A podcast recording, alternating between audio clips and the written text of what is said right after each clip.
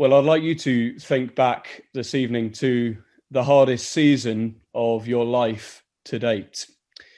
Uh, maybe it's not a case of of thinking back because you're living it. Uh, this pandemic has turned your world upside down. Maybe you've lost your job, uh, heard the news of a friend who has contracted the disease, or are just finding this whole social isolation business and, and various restrictions incredibly isolating. Uh, our lives have changed, haven't they? Uh, for some of us, drastically so. And for others, we uh, may not uh, want to think about it, but uh, the worst may be yet to come. Not too long ago, I came across the story of a Portuguese explorer named Bartholomew Diaz uh, who in 1488 became the first European to safely navigate a dangerous point on the southern coast of Africa. Uh, for many years, nobody knew what lay beyond that cape. No ship attempting to pass that point had ever returned to tell the tale. But in spite of near death, uh, this man managed to make it out alive.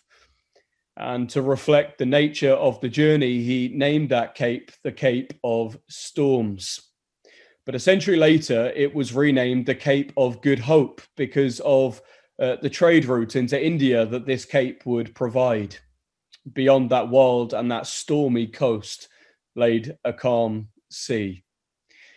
And when I think of that story, I think that it is a wonderful picture of what life can sometimes feel like. Life can can feel like a cape of storms, uh, and yet with Christ in the vessel, we can smile at the storm. We can uh, see life as a cape of good hope, and that is the sense of what I would like us to consider uh, this evening as we turn to Lamentations chapter three, uh, a, a chapter that provides us with perspective and we do indeed need those uh, final few verses uh, that I read to you uh, at the beginning just then. This is a chapter that doesn't sugarcoat suffering. It doesn't teach us to, to exercise the power of positive thinking. Uh, it doesn't teach us to pretend uh, that problems don't exist, uh, but rather it, it faces up to reality, doesn't it? In fact, the very title of the book is an open and an honest summary of what it contains. This is the book of Lamentations. Uh, perhaps you know that the word lament uh, means really two things. On the one hand, it means to cry aloud and to shed tears over sin and its consequences. But on the other hand, it means to relentlessly trust in God we hear those things and we think that they are mutually exclusive, and yet they're really two sides of the same coin. You see it throughout the Old Testament. Lamenting is the characteristic posture of believers as they wait for the coming Messiah.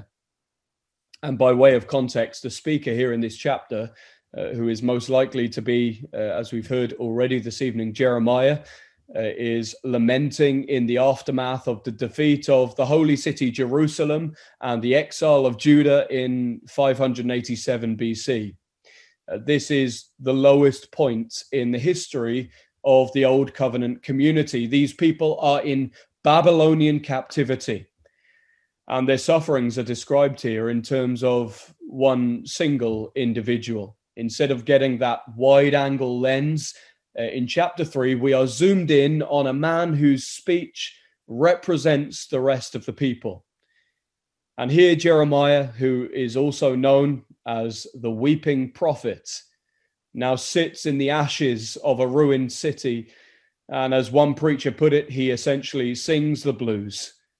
The book of Lamentations includes a series of five funeral poems. And yet, in this third poem, Jeremiah seems to combine tragedy with triumph. He, he blends hurt with hope.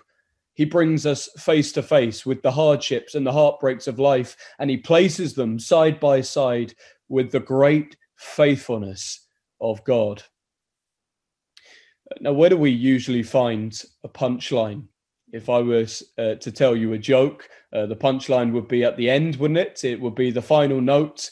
And yet, that is not the case through much of the Old Testament. In, in Hebrew poetry, it is actually the middle where we get the punchline. And so, as we move into Lamentations chapter 3, which is the middle of the book, uh, we also note that it is in the middle of this chapter that we find the treasure. Although uh, echoes of doom and gloom reverberate throughout the book, we also get this glimpse of hope along the way. And that really is the reality of suffering. There are moments of sweet relief that seem to break the silence of suffering, but, but often uh, we have to admit from our own experience that these moments are, are few and far between. And this book exemplifies such an experience. Uh, for those who suffer, uh, there are highs and lows. There are times when God feels very near to us, and there are times when he feels very far off. And yet, throughout this journey, there is this contrast being made between uh, the tears of the unbeliever and the tears of the one who truly trusts in the Lord. Well, before we call to mind the exceedingly hopeful confession, uh, I want us to step back and acknowledge in verses 1 to 18 the seemingly hopeless complaints, the hopeless complaints. It'd be very easy for us to to skip over to verses 22 and onwards to to kind of jump right in and sing great is thy faithfulness as we've sung already this evening but i want us firstly to hold off so we can look at the context that sits behind this great statement what is it that prompts such a declaration because before we see a man who has experienced God's faithfulness, we see a man who has endured suffering. This is a man who has come to a dead end spiritually. You see, there's nothing low key about Jeremiah's complaint, is there? He, he, he doesn't minimize his sufferings. He doesn't play it down. No, in verse one, he, he begins with clarity and transparency. I am the man who has seen affliction. It's not an observational, uh, but it is an experiential statement. I am the man. In other words, this is my personal story. This is my identity. Jeremiah's life, it, it has really gone from bad to worse. And the way he feels, it cannot be condensed to just one line. He could have uh, finished at, I have seen affliction and quickly transitioned into this great statement, but God is faithful but he doesn't do that. He takes time to to spell it out. He he fills in the details. He gives this comprehensive summary of all of the ways that he has been at the receiving end of suffering. And we have all the way down to verse 18 this sustained series of cries, this catalogue of miseries, both physically and spiritually. This is a man who has been shaken by the storms of life. This dark cloud of depression is hanging over him. He's in a, a period that the Puritans would once refer to as the darkness of the soul trace the theme all the way down the page. Please do have your Bibles open to uh, those first 18 verses of Lamentations 3 uh, and, and follow with me all the way down from verse 1. I am under the rod of his wrath uh, in Psalm 23, uh, which is uh, one of our favorite Psalms. It's one of the most famous Psalms. It speaks about uh, the rod of the shepherd that brings comfort to the sheep and yet, here the rod is identified as an instrument of pain. It's the rod of his wrath. But then, verse 2, he goes on to say, I am walking in darkness. Verse 3, I get the back of God's hand. Verse 4, my flesh is, is wasting and my, and my bones are broken. Verse 5, I am sieged and surrounded. Verse 7, I am hedged in and trapped. Again, my, my chains are heavy. Verse 8, my prayers are blanked. Verse 9, my ways are blocked and my paths are crooked. Verse 10, I am ambushed by a waiting bear and a crouching lion. Verse 11, I am torn to pieces. Verse 12, I'm a walking target to God's arrows. Verse 14, I am mocked and taunted by enemies. Verse 15, I am made to drink a cup of wormwood. I discovered as I was preparing for this message that that was an acidic drink that would have left a, a bitter aftertaste in the mouth. Verse 16 my, my teeth grind on gravel and I am covered in ashes. Verse 17 I have no peace or prosperity. And then, after using a variety of expressions to get his point across, here is the bottom line in verse 18 I am devoid of strength and absent of hope. I wonder how you feel as you work your way down that depressing list of trials. Uh, I read through this for the first time and I was shocked that God chose to use and include something like this in the Bible. Uh, these verses, as much as we like might like them to be. They're, they're not typos, they're not misprints. We can't airbrush them out, we can't shrug them off, we can't brush them under the carpet. All scripture is God breathed. And this is as much as the great texts like Psalm 23 and John 3:16, this is a divinely inspired passage. For some of us, that that might make us feel a little bit uncomfortable, but I'm sure for others, particularly for those who have suffered, you take consolation. And why is that? And I, well, I, th- I think it's because your present experience may look something like the sufferings that are listed here. You see, the prophet Jeremiah, he's not bottling up his issues, but he's giving us a window into his heart. It's a, a very un British thing to do, isn't it? Culturally, we, we don't do very well at showing our weaknesses. We, we have uh, the, the stiff upper lip. My wife hates it. Uh, she's not from around here and she doesn't understand why we can't just kind of let it all out sometimes. But that's not what we see here. This man is is not afraid to show his tears. He's not ashamed to show that he's hurting. He says, I feel alone. I feel isolated. I feel cut off. And one of the applications, I believe, of this entire book of Lamentations is simply to say that at times it is right and it is appropriate to come before God and to offload and to say, Lord, I am hurting.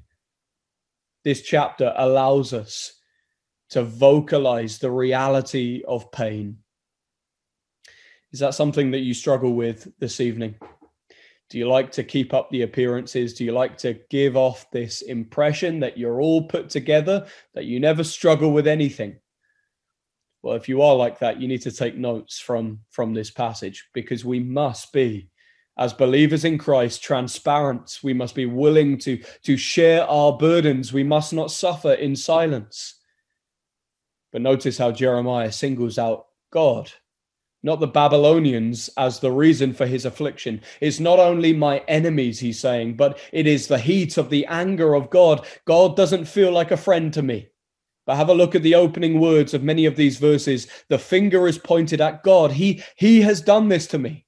Look at verse 8. Even when I cry and when I shout, he shuts out my prayer. This is supposed to be the prayer answering God, and the door to his throne room is closed. This is my refuge. This is my help. This is my security. But verse 10 He's a bear and he's lying in wait for me. He's a lion. He's in ambush and he's torn me to pieces. These, these are graphic pictures, aren't they, friends? Where's the mercy? Where's the grace? Well, you see, the whole point of the exile of Judah was as a result of their unrepentant sin and idolatry. This was self inflicted discipline. Now, I'm not for a moment equating all of our sufferings as the result of our sin. Now, you think of Job, the most righteous man on the face of the earth at that time, and yet by God's permission, he became the victim of the most severe kinds of satanic attacks. But that is not the case for the people of Judah. They are being chastened by God. And as Jeremiah, who is part of that community, experiences discipline, it's as if the light at the end of the tunnel has been switched off and everything is black. You know, throughout the Bible, God's hand is often used as uh, a metaphor for his rescuing power, like when he delivers the Israelites out of captivity in Egypt. However, here, God's hand is repeatedly against the people. Instead of liberating him, Jeremiah feels imprisoned by God. You can kind of sense, can't you, the panic in his voice as he writes these things. And I wonder, does this honesty strike any chords in your own heart and experience? Has this virus, or at least the repercussions of it, has it made you feel as if God is against you? Well, though Jeremiah feels battered and bruised, he's not alone, is he? Most of the Psalms, they're, they're punctuated with pain. Most of the New Testament epistles, they were written in prisons. Most of the greatest preachers in the history of the world had to pass through fire. You just pick up your church history books, and there's no shortage of examples, are there? You see, for a Christian, suffering is to be expected, is a shared experience. And the gospel that we profess is not one of earthly prosperity, but of sacrificial, sometimes gut wrenching suffering for the sake of Christ. We are not like those uh, health and wealth preachers in the world today. You can find them on YouTube. They're everywhere, aren't they? They, they, they tell you that if you come to Christ, life will be smooth and easy. And you kind of think to yourself, have they, have they read a book like Lamentations? Because Lamentations doesn't teach that if you're undergoing pain, then you kind of just shrug your shoulders and live with it. As Christians, we don't go around telling everyone to just have a more optimistic outlook on life, to always look on the bright side, or, or to man up. No, Christians, we're, we're not ostriches. We don't bury our heads in the sand. We recognize because we see it all around us that hurt is real. And there is a place for lamenting in the Christian life I love the fact that uh, the shortest verse in the English translation is two words Jesus wept as he saw the destructive effects of sin in this world. He wept as he as he considered his dear friend Lazarus lying there in the tomb. He felt something about it. He wasn't aloof, he wasn't indifferent, but he wept or as he weighed up the cost of the cross and the agony of Calvary in the garden before he died, what does it say? He said, Father, if it be possible, let this cup pass from me. He's lamenting. And so let me encourage you in a sense that, that proper lamenting is Christ like. And we see that here in the first half of Lamentations chapter 3. Jeremiah the man who has seen affliction has poured out his heart to God in lament. All of his hope seems shattered. But verse 21 is where the passage hinges. And I'm so thankful that although Mark stopped at verse 21, that the Bible goes on. Because as we move into uh, this second point from a hopeless complaint, we see a hopeful confession a hopeful confession. All Jeremiah could see at this point was a cape of storms. But then his perspective wonderfully changes. and a ray of hope cuts through the darkness in verse 21. But this I call to mind, and therefore I have hope. The steadfast love of the Lord never ceases. His mercies never come to an end. They are new every morning. Great is your faithfulness. The heartbeat of Lamentations is encapsulated in these few verses. They are the climactic point of the book. We've been going through some dark valleys through verses 1 to 18, but now we've kind of reached the summit. And, and what a view we have here as Jeremiah displays for us the beautiful landscape of God's goodness against the dark backdrop of our sufferings.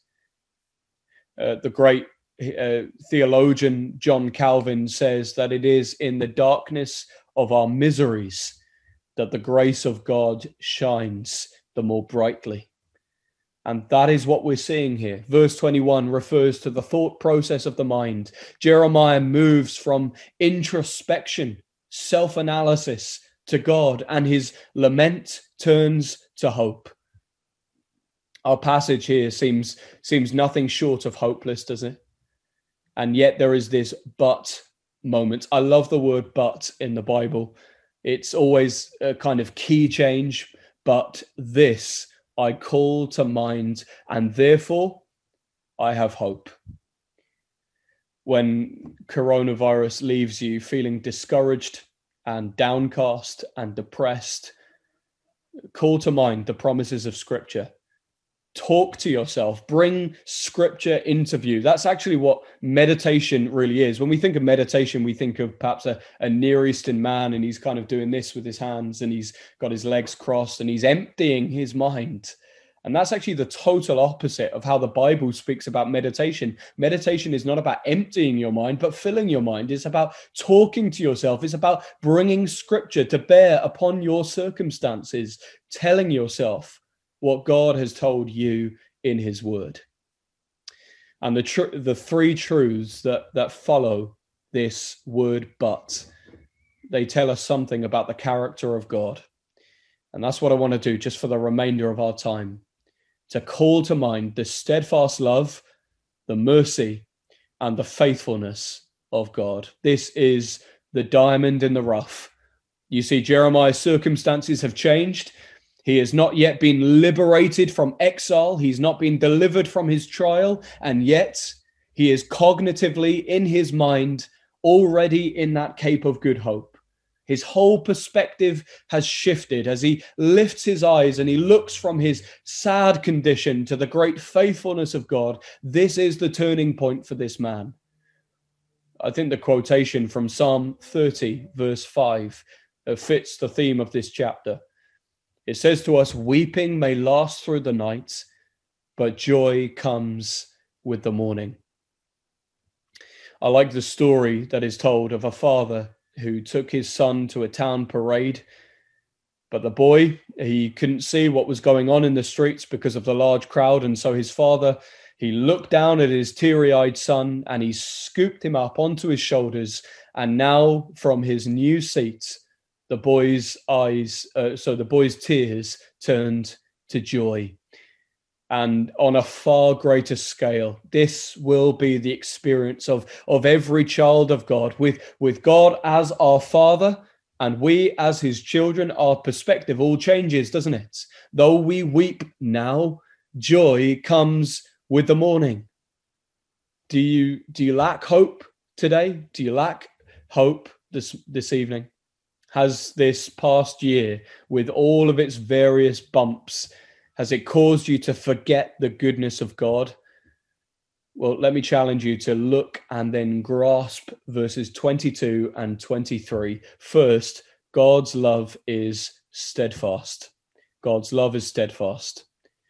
Uh, Jeremiah's hope is, is firmly rooted in who God is and how God acts towards us.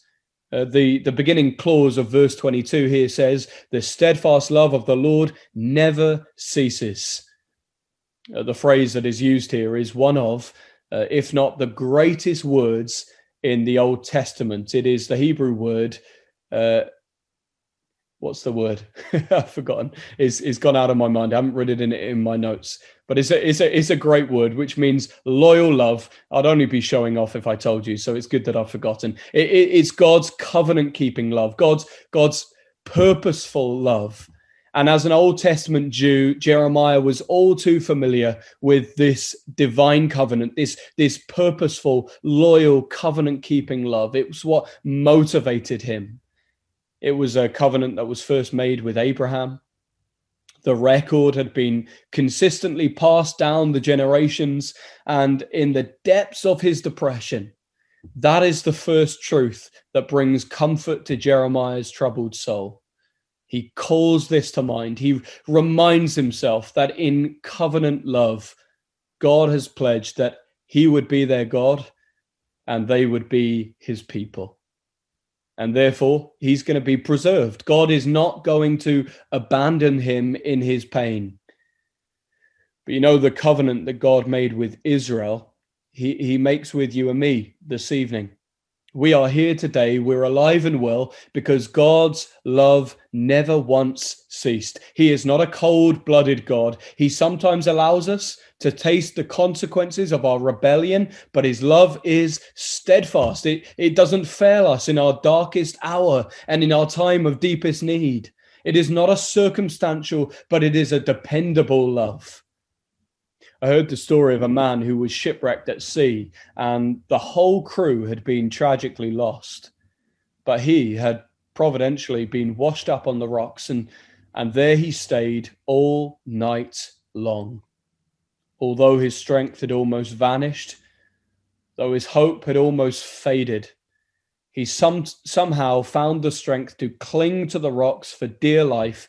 And at sunrise, as the rescue unit was desperately searching for survivors, they found this one resilient and shivering man in the midst of the sea, and they quickly pulled him to safety.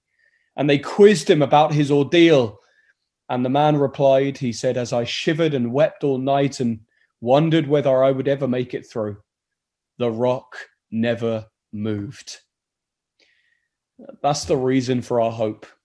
That's the believer's perspective in pain. When we're in the darkness of the night and we feel as though we're simply clinging to the rocks, we, we call this to mind, don't we? That the morning light is coming, rescue is on its way. God's love for us is steadfast, and therefore we will be pulled to heavenly shores where our song will be the testimony of that lone survivor. The rock never moved. But things are taken a step further as the writer approaches verse 22. His mercies never come to an end, they are new every morning. That's the second thing that I want us to see that God's mercies are unfailing. I love that one of the defining marks of the ministry of our Lord Jesus Christ is that he showed mercy to sinners the, the disabled, the despised, the disappointments of society. They found an abundant supply of mercy in the person of Jesus Christ. And in verses 22 to 23, Jeremiah has kind of grasped something about God that so many seem to forget in their sufferings. And that is that God's mercies, plural, are both novel and constant. They are new and they are there every morning. When we got out of bed this morning, we were immediately presented with a new opportunity to experience a fresh outpouring of God's mercy. You think back how to, to, how God provided manna for the Israelites as they as they wandered through the wilderness and how he specifically instructed them, don't carry over the bread to the next day because I'm going to provide for you fresh bread every single morning. And that is the experience of every Christian believer spiritually. We don't need to join the rest of the nation in, in kind of panic buying. Do you remember when they were doing that for toilet rolls and tinned food and they were kind of stocking up their cupboards with these things? We don't need to be like that as Christians spiritually. No, God always has and God always will provide. There's nothing stingy about God. He doesn't dish out these mercies on a teaspoon. He he lavishes them upon us. They're new every morning and so we don't we don't need to live off yesterday's love and mercy. No each and every single day of our lives we're, we're topped up to the full to the point that we say along with the psalmist my cup overflows. Who in the world could make you an offer like this? You see people change. Their their promises can be broken but not our god. His steadfast love and his mercies they endure for all time. They don't they don't fluctuate and, and rise and fall but they they are constant. They are they are steadfast. They are dependable. But then finally we we come to the bottom line of verse 23 and here is that great statement great is your faithfulness. That's a third and the final thing that i want us to see. God's faithfulness is great. God's faithfulness is great. Notice how in that same verse jeremiah shifts from from speaking about god to speaking directly to god and and when he says faithfulness, he simply means if if God said it, he will do it. I remember uh, reading as a boy in the opening page of an elderly man's Bible in my church this great statement that that somehow has kind of stuck with me all the way through. I'm 26 now and I'm still thinking about it. It's the it's the phrase never doubt in the dark what you know to be true in the light. Never doubt in the dark what you know to be true in the light. Maybe maybe you and I we've grasped God's faithfulness before, but now we've become skeptical in the darkness. On the good days we get it, but on the bad days we forget it. But can you sing in any and every circumstance the, the words of the weeping prophet, Great is your faithfulness? Does, does that thrill your heart when you think about the faithfulness of God? A couple of years ago, I was I was in Paris, and uh, I went there after my wife had been nagging me, we've got to go there, we've got to go there. And finally we went there. And, and the first thing that you do when you arrive in Paris, we all know, don't we? Uh, it's straight to the Eiffel Tower. And I remember as we stood with the tower uh, kind of looming over us and thousands of sightseers surrounding us, everybody had their cameras out, everybody was fighting for the best spots to get their photos. It really wasn't much of a challenge to spot the tourists. I remember that. But I'll, I'll never forget a brief conversation that I had on the steps with an old man who was selling miniature Eiffel Tower models and he said to me, When you've been here for 25 years, the excitement soon wears off. For him, it was only his employment that kept him there day in, day out. There he was, same place, same posture, his back turned away from the very thing that everybody else was staring at. He'd seen it a million times and he'd grown accustomed to its beauty. And the wonder was well and truly gone. And, and I think this evening, it would be a real tragedy if that was true of us with God. That we kind of lost our wonder, or we grew accustomed to his love, or over familiar with his mercies, or unmoved by his great faithfulness towards us. That our mouths they stop singing and our hearts grow cold within us. That would be a tragedy. Christian believer, wherever wherever you are, as you sit to listen this evening I challenge you to call this to mind in in the midst of these days of difficulty. These are not psychological tricks to kind of help us through the darkness of grief. These are not abstract theological doctrines to be approved of, but they are anchors for the soul that we cling to as we sail through the cape of storms. The solution for Jeremiah is really the solution for each of us his perspective is the perspective that we must take as we encounter pain and hardships. I am the man who has seen affliction, but this I call to mind, and therefore I have hope.